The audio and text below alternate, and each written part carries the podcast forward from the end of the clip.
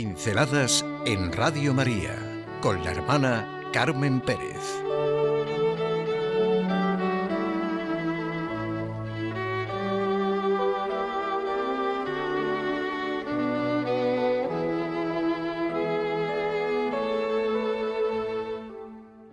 Lo que merece la pena.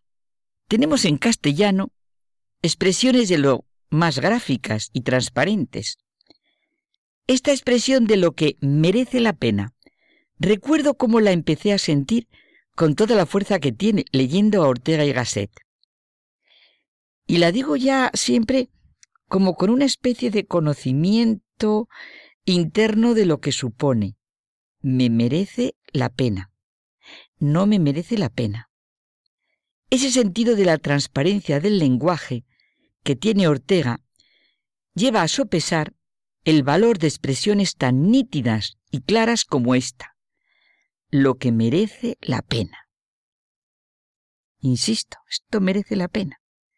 Esto no merece la pena, pero no dicho de memoria, como un tópico más, sino sopesando el hecho, lo que se afirma o niega, como si tuviéramos frente a nosotros o dentro de nosotros un espectacular y muy aparente surtido de cosas y tuviéramos que elegir entre lo que realmente nos importa, aquello en lo que nos va la vida, que dice Teresa de Jesús, y lo que no es así. Hay que hacer aquello en lo que nos va la vida. Todo supone penas y esfuerzo, pero tenemos que elegir entre lo que merece la pena, merece el esfuerzo, merece el dolor, merece nuestro tiempo y lo que no lo merece. Hay cuestiones eternas que siempre han merecido la pena, las que perduran, las que no desaparecen, las que son como nuestras compañeras de viaje queramos o no. Nos merece la pena lo que con toda seguridad perdura y nadie nos lo puede quitar. Merece la pena conocernos a nosotros mismos con conciencia, libertad, seguridad, conocer y comprender a los demás, abrirme a lo que es realmente vida y mi destino. Pero estoy convencida de que lo que más nos merece la pena a todos y a cada uno, y lo que orienta todo, es reconocer y vivir a la luz del hecho de la resurrección de Cristo con todas las consecuencias que implica. Dios no es como lo presenta mi propio pensamiento, ni el de los demás, si esta experiencia es incompatible con la realidad de la resurrección. Dios es tal como lo revela la resurrección. Y esto es lo que realmente me merece la pena en la vida creer, afirmar, reconocer y vivir. Esta realidad es mi verdadera compañera de viaje, querámoslo o no. Si tengo que desaprender todo lo que sobre Dios creo que he aprendido negado, pues he de hacerlo. Y entonces estableceré nuevas relaciones con Él, porque Dios y el hombre es lo que realmente merece la pena, esa comunión y ese amor entre Dios y el hombre. No puedo disolver a Jesucristo, convirtiéndole en un hombre sencillo más o menos bueno y poderoso. La resurrección nos revela todo lo que realmente merece la pena. ¿Quién es Dios y quién es el hombre? Dios se revela a sí mismo en esta resurrección, en esta ascensión, en esta presencia a la diestra del Padre.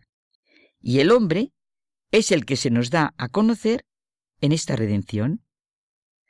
No es tal cual nos aparece superficialmente en el mundo, sin sopesar lo que realmente es su vida puede ser que hayamos de reformar nuestro conocimiento acerca del hombre, de nosotros mismos, cambiando la dirección de nuestro pensamiento.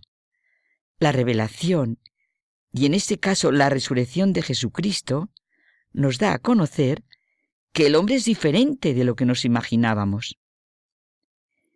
Tengo que aprender, dice Guardini, que Dios es muy diferente del Ser Supremo, tal como lo concebimos humanamente, y que el hombre es más que el hombre natural que conocemos, y que la cumbre de su ser se eleva, por el contrario, a regiones misteriosas precisadas y determinadas por la resurrección.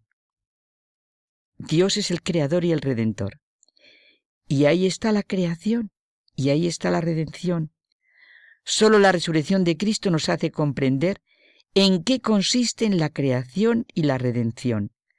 La resurrección nos revela la naturaleza de Dios, la nuestra propia, el pecado, el camino nuevo que se muestra a los hijos de Dios, la fuerza que se nos otorga para encaminarnos por Él y perseverar, la expiación de nuestras faltas y errores, la superabundancia de amor y justicia que son su causa y consecuencia.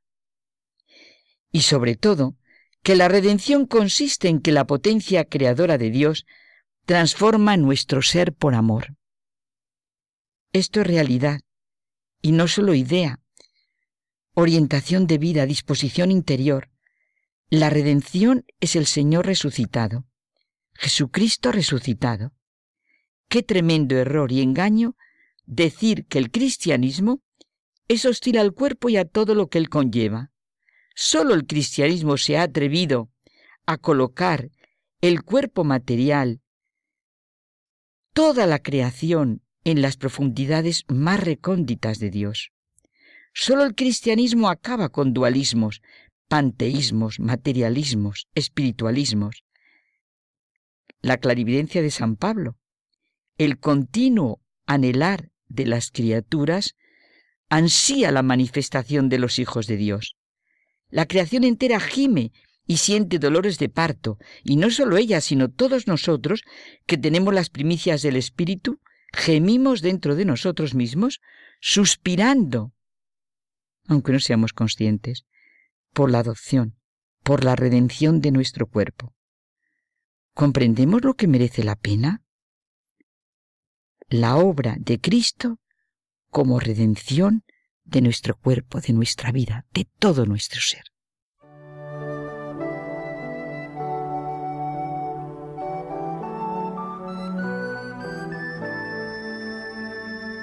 Pinceladas en Radio María con la hermana Carmen Pérez.